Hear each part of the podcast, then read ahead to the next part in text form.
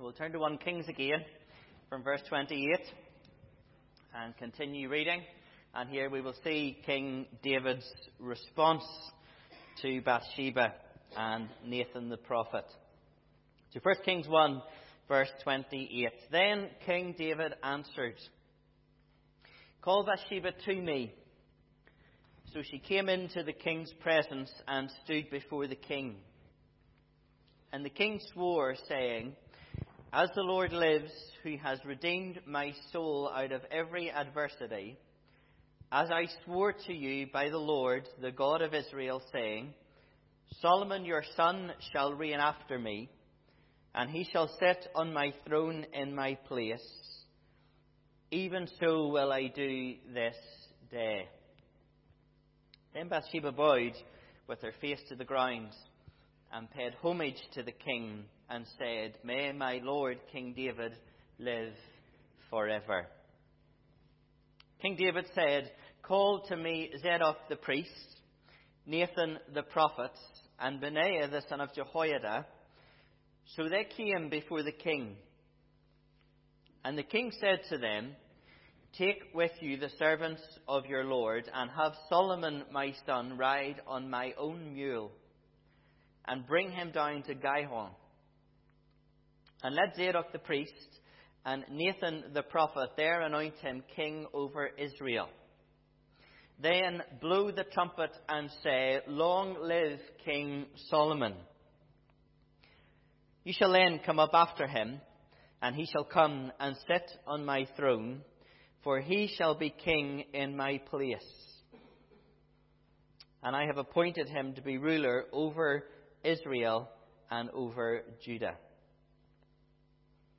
And Benaiah the son of Jehoiada answered the king, Amen.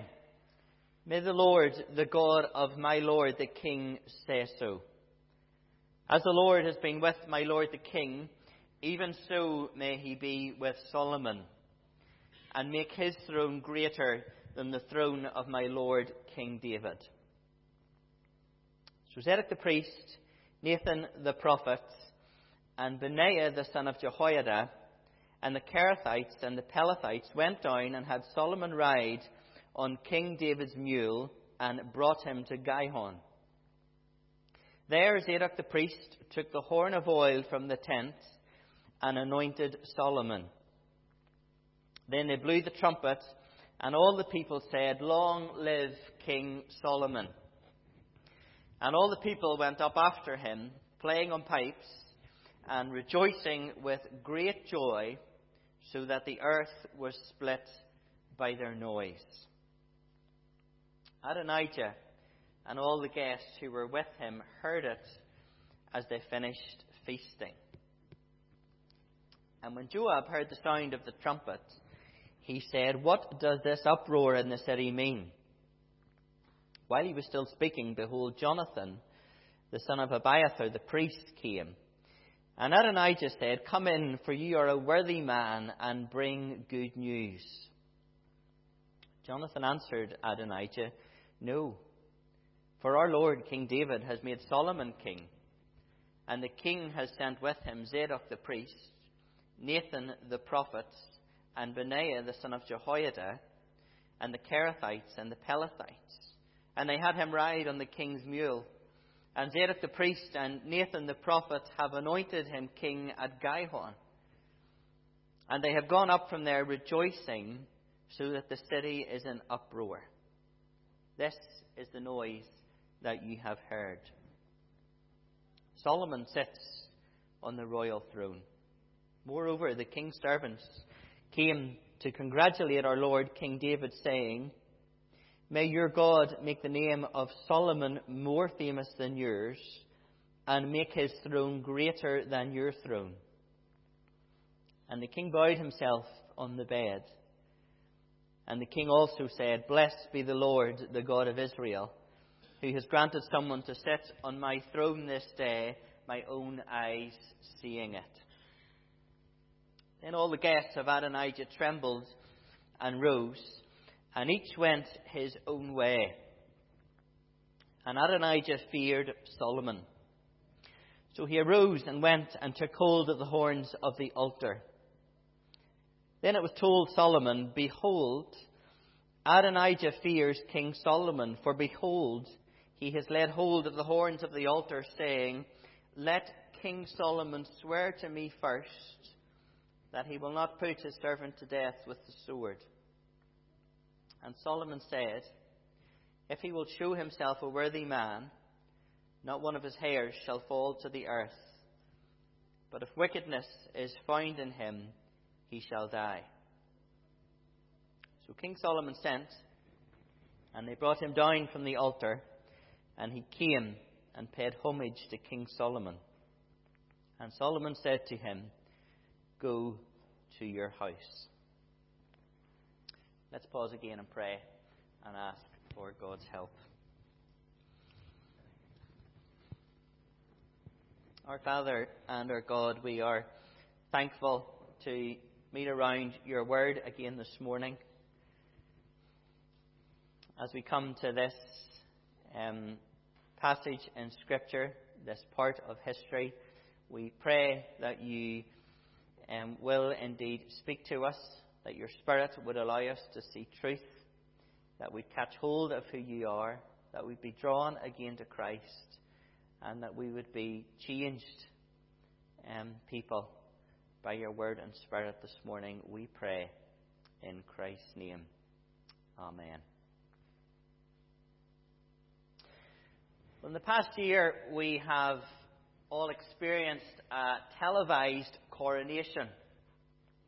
I think whether you're a royal supporter or not, there is something intriguing about a coronation the pomp, the ceremony, all the traditions and symbolism. And when Queen Elizabeth died, of course, we all knew who would succeed her. Charles would take the throne and reign in place of Queen Elizabeth. And First Kings, King David is in failing health. His death is imminent. But yet, the question that consumes our passage is who will sit on the throne? This is an intriguing and fascinating piece of history as we witness one king near to death, two coronations, and wait with bated breath to see who will take the throne. The author of Kings is anonymous.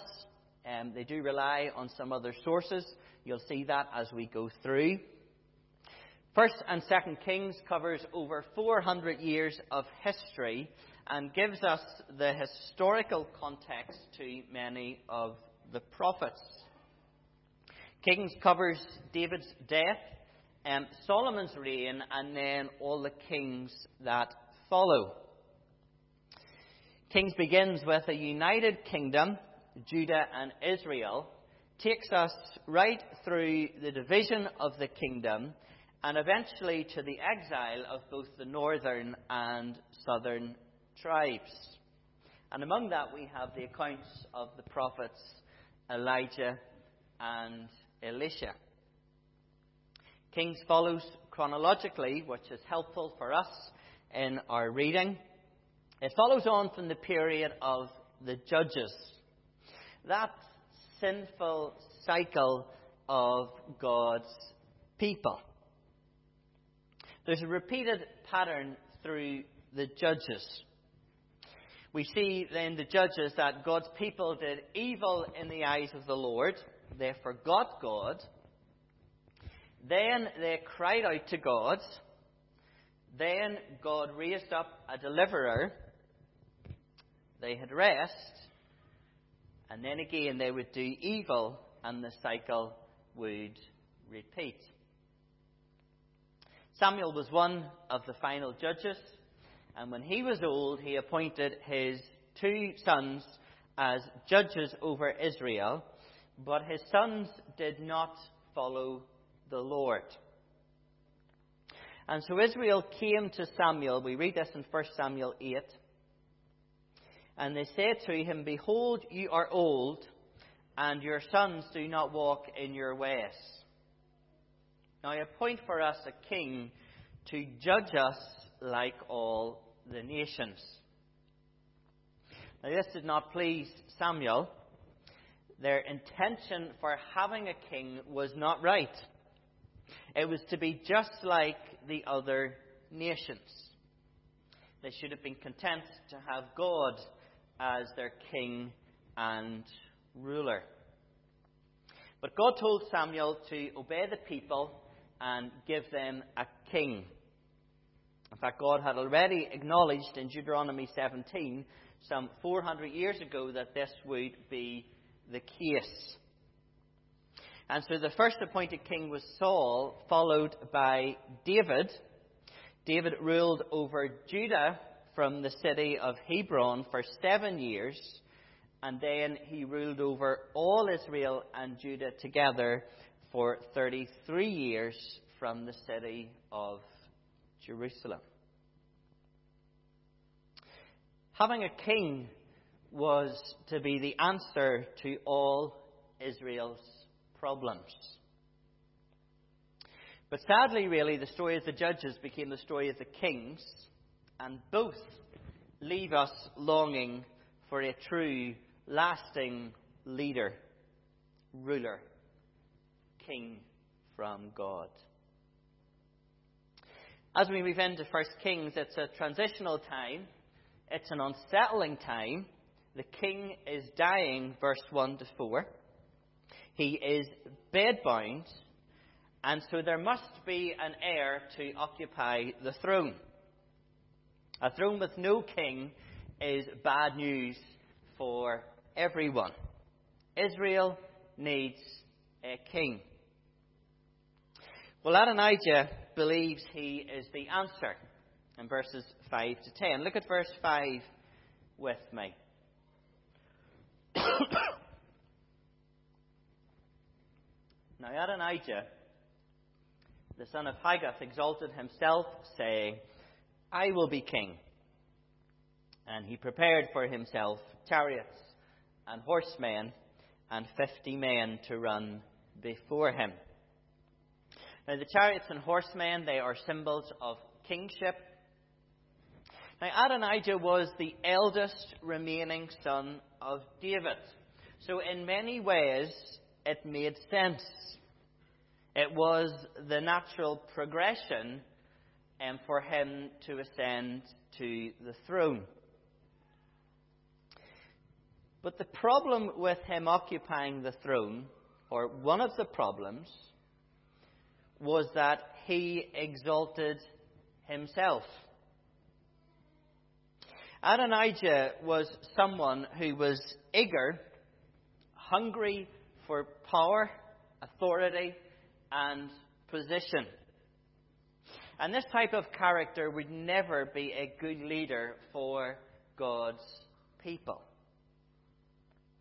We're told he was a very handsome man born after Absalom. And I think the writer is drawing us to Absalom here to see that Adonijah is going to take the same disastrous route. We're told in 2 Samuel that no one was as handsome as Absalom. And we see in 2 Samuel 15 that Absalom also tried to set himself up as king. He got himself chariots and horses and 50 men to run before him. And when people would come to seek advice from the king, Absalom would intercept, making the people believe that he would give better advice and get a better outcome for the people. So we can see the similarities here with Adonijah. Adonijah was similar He's described as good looking, he was confident, he was ambitious. He had support, both military and religious, verse 7. There were those, verse 8, who did not support him, although I guess there always will be that. And I believe there's application here for us because the same is true today that someone hungry for power and position is not a good leader for God's people. Think of Diotrephes, who we read of in 3 John, who promoted himself to the position of leadership, even put others out of the church, caused havoc. And John tells us that his problem was putting himself first, exalting himself, refusing to acknowledge any other authority. People who are able to show confidence and ambition and authority, these people will always get support. But Paul clearly outlines for us criteria for leadership in God's church is godliness over giftedness or skill or confidence or looks or anything else. And as we ourselves move towards appointing elders and deacons in a short time, we should be very aware of this. Well, Adonijah, he exalted himself. He held a great feast. He invited all his brothers and all the royal officials of Judah. But there were some he didn't invite. He did not invite Nathan the prophet, or Benaiah, or the mighty man, or Solomon his brother. Now I wonder why he didn't invite them. Perhaps because he knew he wasn't doing the right thing. He was actually keeping this quite an exclusive, private affair. Well, Nathan the prophet, he knows this isn't right, and so he sets to do something about it. We see this in verses 11 to 27. Nathan went to Bathsheba, Solomon's mother, and he tells her what is going on and offers her advice.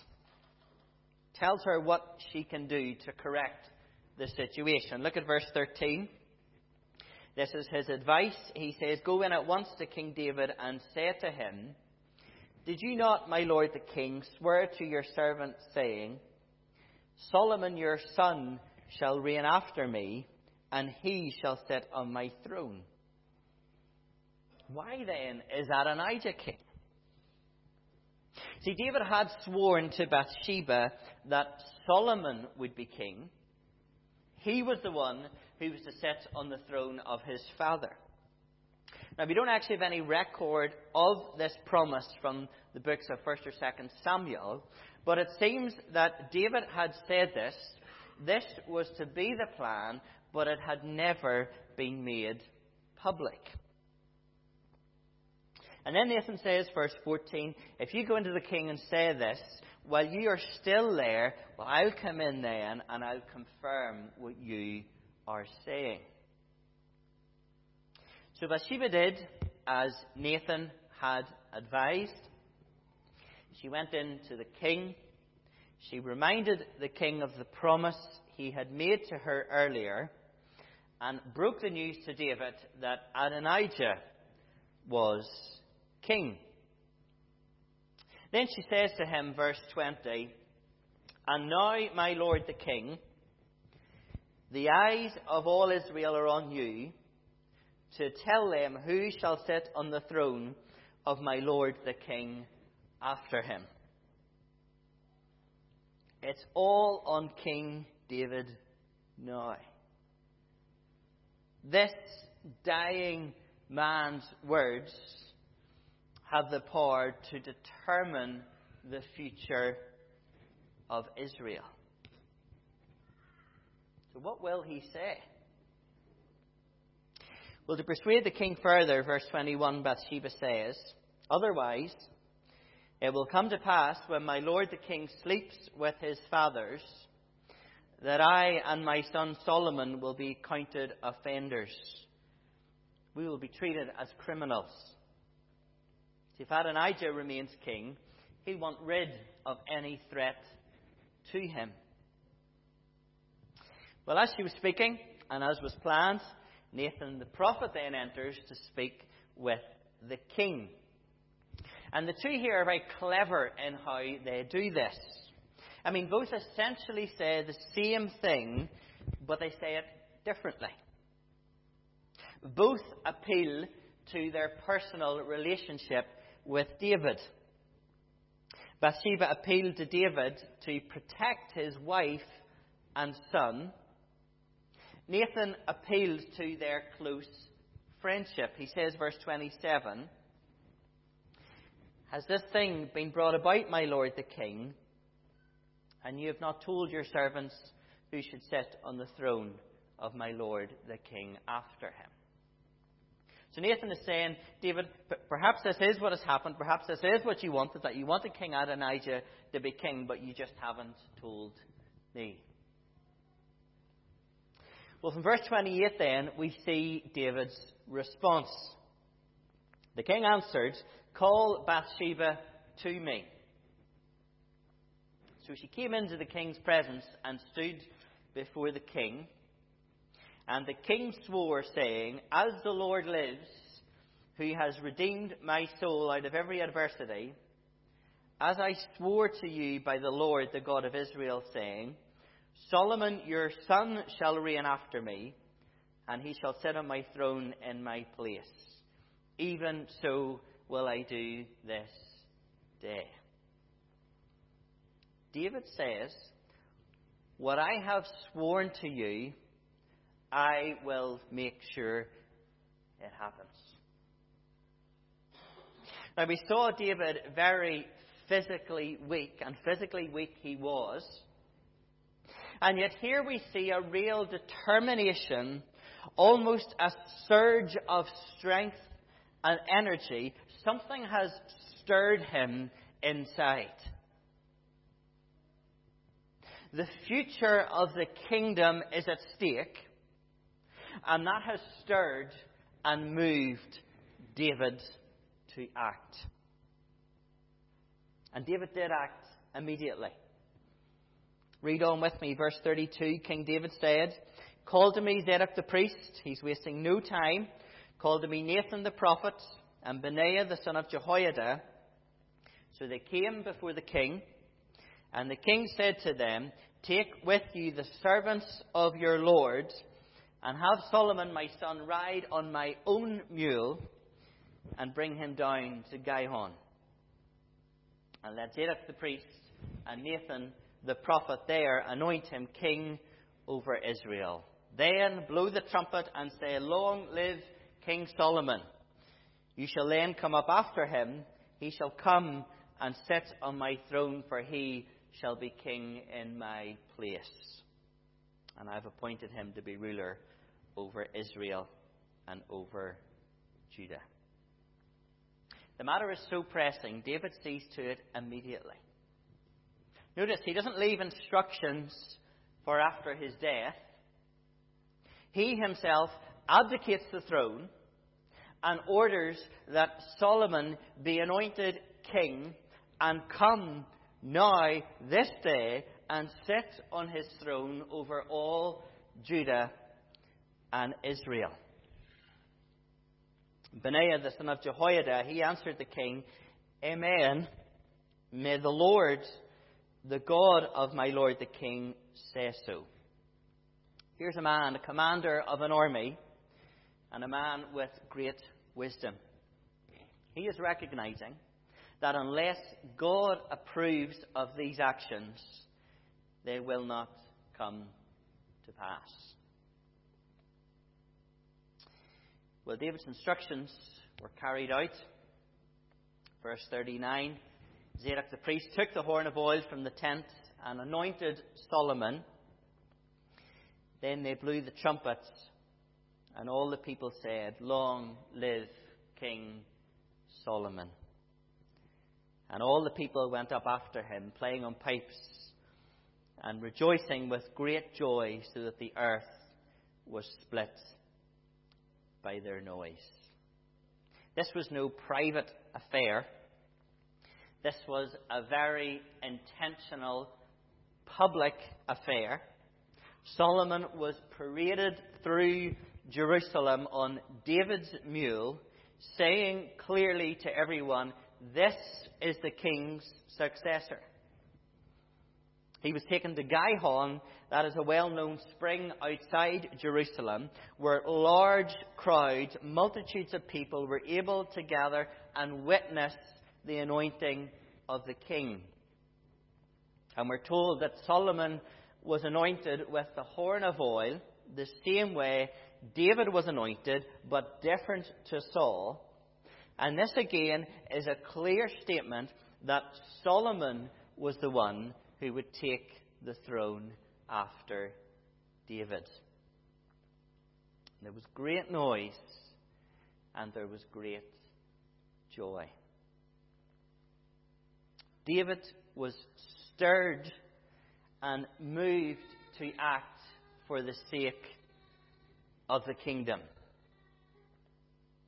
And again, I believe there is application here for us today. What stirs you?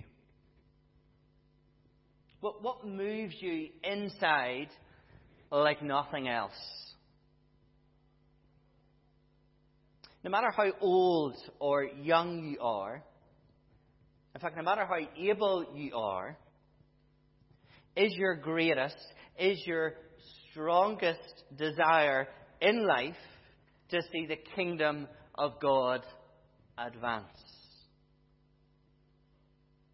When you see lives at stake, at risk of perishing without Christ, will you take action to bring Christ to them that they might be delivered from their peril and disaster?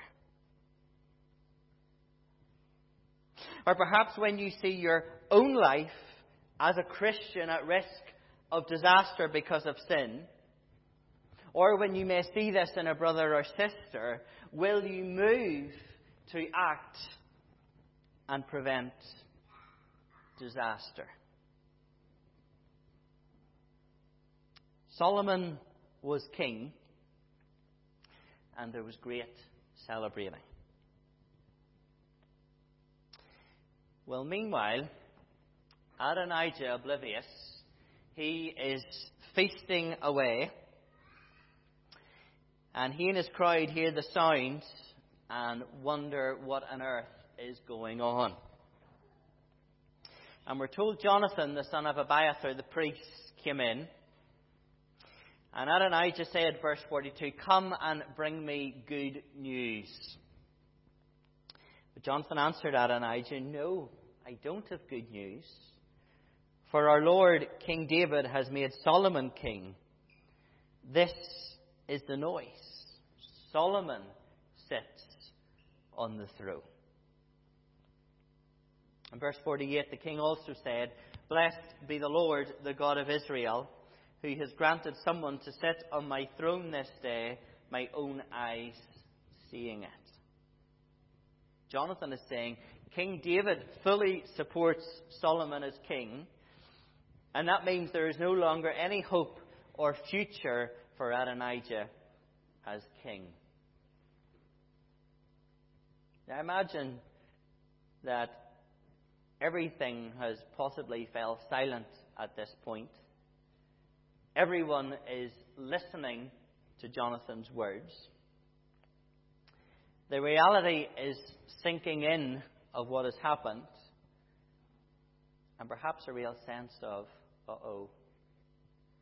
Verse 49 Then all the guests of Adonijah trembled and rose, and each went his own way.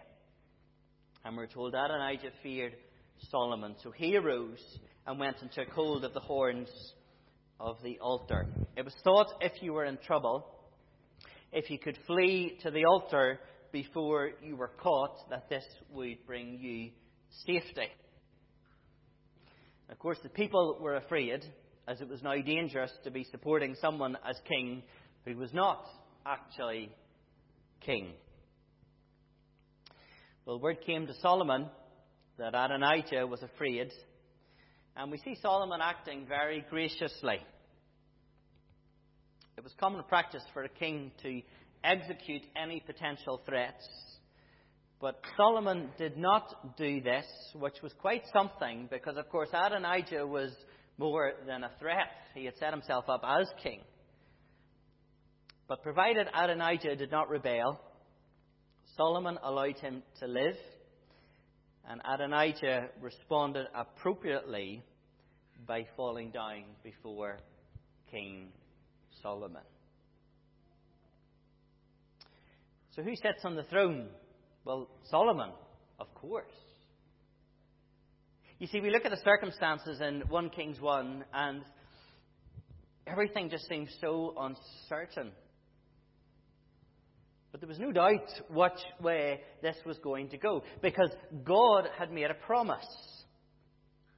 God promised David in 2 Samuel 7, He said to David, When your days are fulfilled, and you lie down with your fathers, I will raise up your offspring after you, who shall come from your body, and I will establish his kingdom. He shall build a house for my name, and I will establish the throne of his kingdom forever. I will be to him a father, and he shall be to me a son. And your house and your kingdom shall be made sure forever before me. Your throne shall be established forever. This promise was partially fulfilled in Solomon and completely fulfilled in David and Solomon's descendant. It is Solomon's name that appears in our genealogy in the Gospels, not Absalom's. sorry, Adonijah's.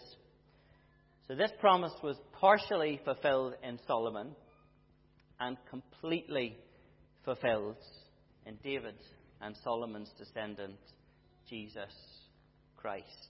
Listen to Luke 1:31. Behold, this is the angel speaking to Mary. You will conceive in your womb and bring forth a son and shall call his name Jesus. He will be great and will be called the Son of the Highest. And the Lord God will give him the throne of his father David. And he will reign over the house of Jacob forever. And of his kingdom there will be no end. Jesus Christ is the one who would reign forever. Son of David, Son of God. Jesus really was the king who would be the answer to all mankind's problems. Jesus is the one who would deal with our sin through showing us mercy and grace, dying in our place on the cross, that we might live under his eternal reign in his kingdom of peace and justice and righteousness. 1 Kings 1 gives us a lot of detail here that isn't given to other kings as they come to the throne. And we wonder why that is. I believe it's here to allow us to see that no matter how uncertain things may seem, no matter how many obstacles, no matter how much opposition, God's promise will be fulfilled and God's kingdom will come. Let's pray together.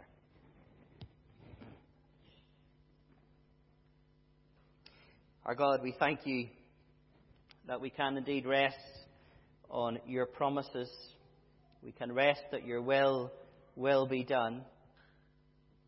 We thank you um, for your promise um, to send an heir from David who would reign forever. We thank you for Jesus Christ, the King over all, and the one who was willing to come to this earth and solve the great problem of mankind, our sin against you. We thank you for his life and death in our place. We thank you that he rose again offering us life in his kingdom his perfect kingdom forever. And so, Father, whatever circumstances we are facing just now, and even in the week ahead, where things seem uncertain, where there are fears, where there are obstacles, we pray we'll be assured that your promise in our lives will be fulfilled, that you will complete what you have begun in us, that your kingdom will come, and may we pray on to that end. And we pray now in Christ's name. Amen.